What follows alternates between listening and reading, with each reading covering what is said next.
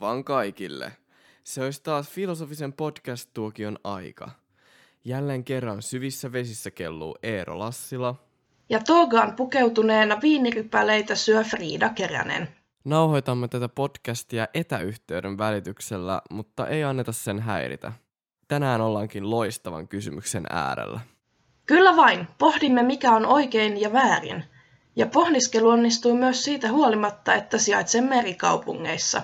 Eiköhän aloiteta pureutumalla taas yhteen itsestäänselvyyksiä viljelevään aforismiin.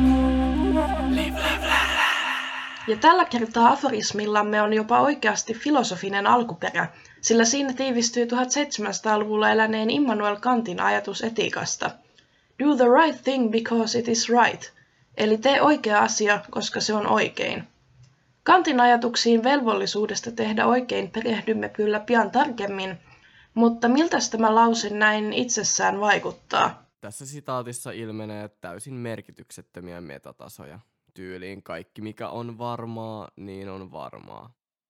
Et kyllä tämä menee sinne paperiteen lyriikka-osastolle. Jep, yritykset kiteyttää kokonainen filosofian teoria yhteen lauseeseen saattavat joskus kuulostaa hieman naurettavilta – Joten eiköhän lähdetä käsittelemään oikeaa ja väärää laajemmin kuin yhden twiitin mittaisten ajatusten kautta. Tämän jakson aiheena meillä on siis moraali ja etiikka. Lisäksi pohdimme opiskelijaelämän eettisiä valintoja. Aivan. Etiikan ja moraalin käsitteitä käytetään usein synonyymeinä, mutta niillä on myös eroavia merkityksiä – Useimmiten moraali tarkoittaa ihmisen käsitystä siitä, mikä on hyvää tai pahaa, ja etiikka on filosofian osa-alue, jossa tutkitaan moraalia. Muitakin määritelmiä näille käsitteille siis on, mutta me keskitymme nyt näihin tässä mainitsemiini. Eli mikä on hyvää tai pahaa ja miten se voidaan selvittää? Tekojen hyväksyttävyyden arviointiin on kehitetty lukuisia normatiivisia teorioita – Tällaiset teoriat pyrkivät vastaamaan kysymykseen, mitä eettisiä normeja tulisi noudattaa. Kenties kuuluisimmat etiikan teoriat ovat velvollisuusetiikka ja seurausetiikka.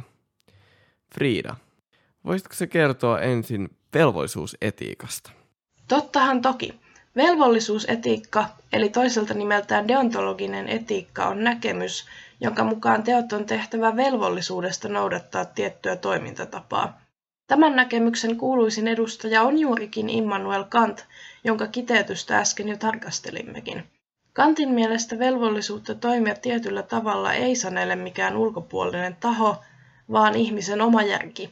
Kant käski toimia aina siten, että toimintatavastasi voitaisiin tehdä yleinen moraalilaki. Eli on mietittävä, voisiko jokin tietty toimintatapa olla aina kaikkialla pätevä neuvo. Kantin ajatusten perustana oli idea kaikkien ihmisten loukkaamattomasta ihmisarvosta, mikä on tehnyt velvollisuusetiikasta kestävän teorian. Siihen sisältyy kuitenkin myös ongelmia. Voisiko tästä antaa jonkin esimerkin? Tätä voisi havainnollistaa klassisella esimerkillä valehtelusta. Onko sallittua kertoa valkoinen valhe, jos sillä voisi välttää suurimman vahingon? Esimerkiksi jos kaverisi kysyy, sopiiko hänen uusi hiustyylinsä hänelle, niin yleensä ihmiset ajattelevat, että kannattaa kehua sitä, vaikka ei oikeasti olisi ihan sitä mieltä. Velvollisuusetiikan mukaan tällainen toiminta ei ole ok, koska valehteleminen ei voi olla yleinen moraalilaki, jota kaikkien tulisi noudattaa. Yksinkertaisimmillaan velvollisuusetiikka ei siis huomioi lainkaan tilannekohtaisuutta, joten se saattaa johtaa älyttömältä tuntuviin vaatimuksiin, kuten tässä tapauksessa, joissa niin sanotusti oikea teko olisi loukata kaverisi tunteita. Tähän liittyy myös deontologian paradoksi, joka pohtii, onko pienempi paha hyväksytympää kuin suurempi vahinko. Sen mukaan tekoa on pidettävä oikeana tai sallittuna, jos sen tarkoitus tai motiivi on hyvä, vaikka seuraukset olisivatkin huonoja. Velvollisuusetiikkaa on kritisoitu muun muassa siitä, ettei se ota huomioon moraalista kausaliteettia ja se joissain tapauksissa hyväksyy kärsimyksen. Velvollisuusetiikassa on toki paljon hyvääkin. Se nostaa jalustalle muun muassa oikeudellisten ja moraalisten lakien noudattamisen. Hmm, mielenkiintoista. Nyt voitaisiin siirtyä velvollisuusetiikalle vastakkaiseen ja myös todella keskeiseen normatiivisen etiikan teoriaan.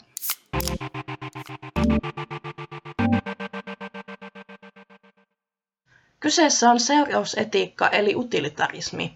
Sitä ovat kehitelleet esimerkiksi Jeremy Bentham ja John Stuart Mill. Seurausetiikan mukaan meidän on arvioitava tekoja niistä seuraavan hyödyn tai onnellisuuden perusteella, ei motiivien perusteella. Benthamin sanoin tavoitteena on mahdollisimman monien mahdollisimman suuri onni, ja onnen hän määritteli mielihyväksi. Jos otetaan taas käyttöön tuo äskeinen valehteluesimerkki, niin seurausetiikan mukaan valehteleminen tässä tilanteessa olisi ok, koska siitä seuraisi kaverille hyvä mieli ja myös teidän ystävyyssuhteenne säilyminen parempana kuin siinä tapauksessa, että olisit loukannut hänen tunteitaan. Mutta toisaalta, miten oikeasti pystyt ennustamaan tekojasi seurauksia ja muiden ihmisten reaktioita – Seurausetiikan ongelmana onkin, että seurausten todellinen ennakointi ja hyödynlaskelmointi on vaikeaa, ellei joissain tilanteissa jopa mahdotonta. Niin, mutta kausaalisuhteet on yleensä pääteltävissä normien puitteissa. Esimerkiksi suunnittelemattomuudesta seuraa vääjäämättä huonoa ajoittumista. Ja moni on varmasti herännyt aamulla siihen, että, että kalenterissa ei lue mitään, vaikka pitäisi olla jo jossain paikassa, ja seikös harmittaa. Toisaalta, vaikka seuraukset voisikin ennakoida, niin utilitarismia on arvosteltu myös liiallisuuksiin menevästä hedonismista. Pelkkiin hyötylaskelmiin perustuva Benthamin utilitarismi sallii muutaman ihmisen kohtelemisen huonosti, esimerkiksi vaikka kiusaamisen, jos se tuo suurimmalle joukolle ihmisiä nautintoa, ja tämä on tietysti aika karu idea. George Stuart Mill halusikin kiinnittää huomiota myös mielihyvän laatuun ja koko ihmiskunnan hyvinvointiin. Tällöin kiusaaminen ei olisi hyväksyttyä utilitarisminkaan näkökulmasta, koska se, että kiusaaminen olisi okei, loisi laajemmassa mittakaavassa epäturvallista ilmapiiriä, ja se ei olisi hyvä seuraus. Klassisen hedonismin käsityksen mukaan moraalisen teon pitää saavuttaa mahdollisimman suuri hyöty mahdollisimman monelle ihmiselle. Ja tämä voi aiheuttaa epätasa-arvoa opiskelijayhteisössä esimerkiksi ainejärjestötoiminnassa, mutta ainakaan omalle kohdalle ei ole osunut semmoista. Ja, ja kyllä yleensä kaikkien mielipiteet otetaan huomioon.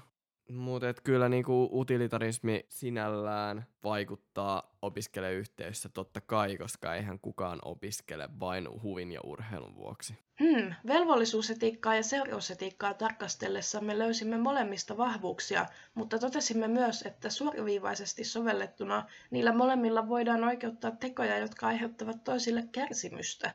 Aivan. Voisimmekin vielä tarkastella muunlaisia vaihtoehtoja ja opiskelijaelämän esimerkkejä aiheesta. No niin, otetaanpa vielä yksi etiikan teoria. Jo antiikista löytyy varsin toisenlainen esimerkki kuin äsken käsittelemämme kaksi teoriaa. Nimittäin Aristoteles painotti hyveetiikkaa, jossa korostuivat henkilön hyveet ja paheet sekä luonne – Sana etiikka tuleekin alun perin juuri ihmisen tapaa tai luonnetta tarkoittavasta termistä eetos, joten tällaisella ajattelulla on pitkät perinteet. Hyve taas tarkoittaa jotakin moraaliselta kannalta arvokasta ihmisen ominaisuutta, kuten oikeudenmukaisuutta. Eli hyveetiikan mukaan teon tekijän ominaisuudet ovat tärkeämpiä kuin velvollisuudet tai teon seuraukset. Toisaalta hyveetiikka ei oikein sovellu yksittäisen tilanteen arviointiin. Nyt kun menemme opiskelijaelämän esimerkkeihin, niin mielenkiintoisia etiikan ajatuksia, jotka ottaa esille, ovat mielestäni myös altruismi ja egoismi. Altruismi tarkoittaa muiden ihmisten edun laittamista epäitsekkäästi oman edun edelle. Egoismi taas on ajatus siitä, että ihmisen kannattaa aina toimia oman etunsa mukaisesti. Eero, tuleeko sulle mieleen esimerkkejä altruismista ja egoismista opiskelijayhteisössä? No joo, altruismi voi toteutua opiskelijayhteisössä muun muassa siten, että auttaa muita koulutehtävissä ja sehän on hyvä etiikkaa parhaimmillaan. Ja se on myöskin win-win tilanne auttajalle, koska hän voi myös itse oppia siitä opetustilanteesta ja solmia parhaassa tapauksessa ystävyyssuhteita. Ja kyllähän tämän egoismin huomaa myös yliopistossa, koska opiskelijat ovat siellä itseään varten ja tavallaan kilpailuasetelmassa muihin verrattuna. Niinpä semmoista muihin vertailua tapahtuu verrattain aika usein, mutta ei kannata välittää siitä. Kyllä kaikki löytää lopulta paikkansa omalla tyylillään. Tuosta olen kyllä samaa mieltä. Muiden auttamisesta voi saada itselleenkin hyvää mieltä ja tällaisen toiminnan avulla voi myös kehittyä ihmisenä. Mutta pitää muistaa myös oma arvonsa, sillä ei opiskelijalla ole velvollisuutta uupua auttaessaan muita. Paljon muita velvollisuuksia opiskelijalla kuitenkin on.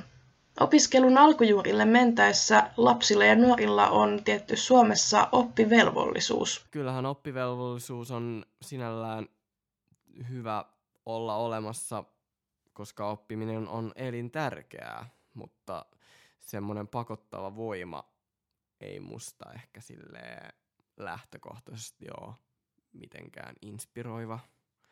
Mutta kai se on sitten välttämättömyys, että semmoinen yleinen koulutustaso säilyy meidän yhteiskunnassa. Toisaalta voi ajatella, että lapsilla on oikeus saada kasvatusta ja opetusta riippumatta siitä, voivatko vanhemmat sellaista kunnolla tarjota.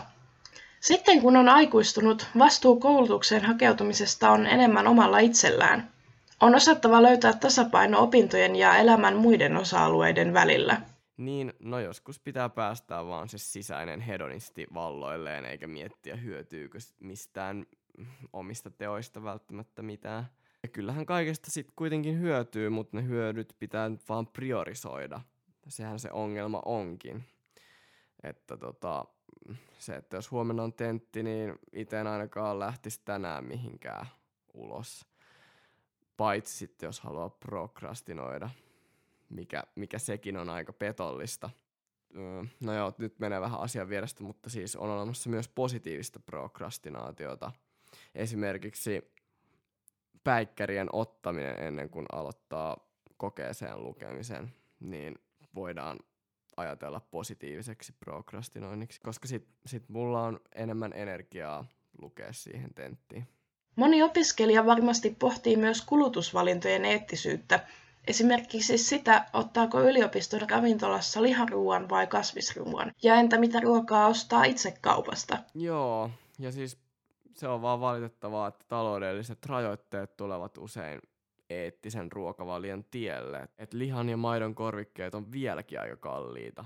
Toki eettisiä valintoja voi tehdä ihan taloudellisesta tilanteesta riippumatta, esimerkiksi kierrättämällä.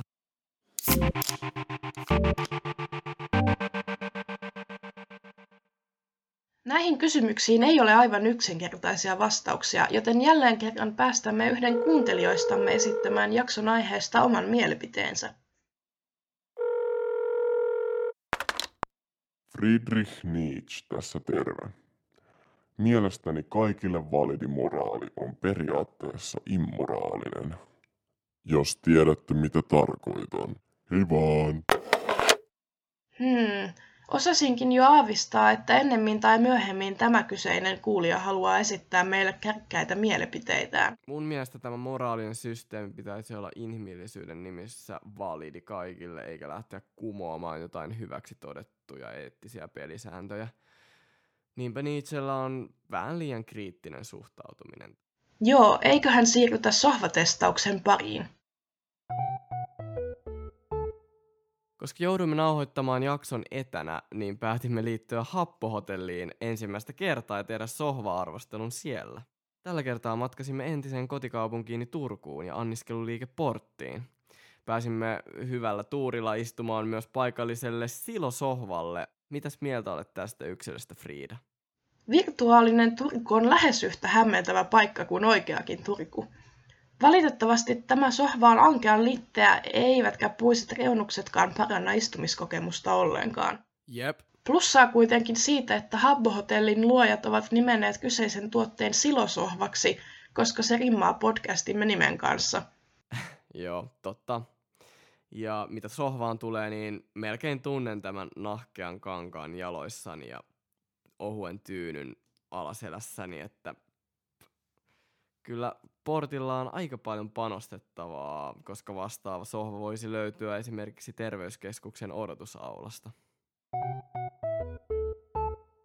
Joo, jakso lähenee loppuaan ja vielä viimeiseksi aloisin haastaa kuuntelijat miettimään niitä omia velvollisuuksia teidän elämässänne.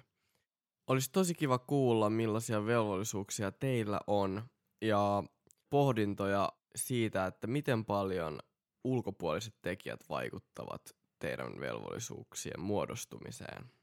Hmm, tuo on kyllä mielenkiintoista pohdittavaa omankin elämäni kannalta.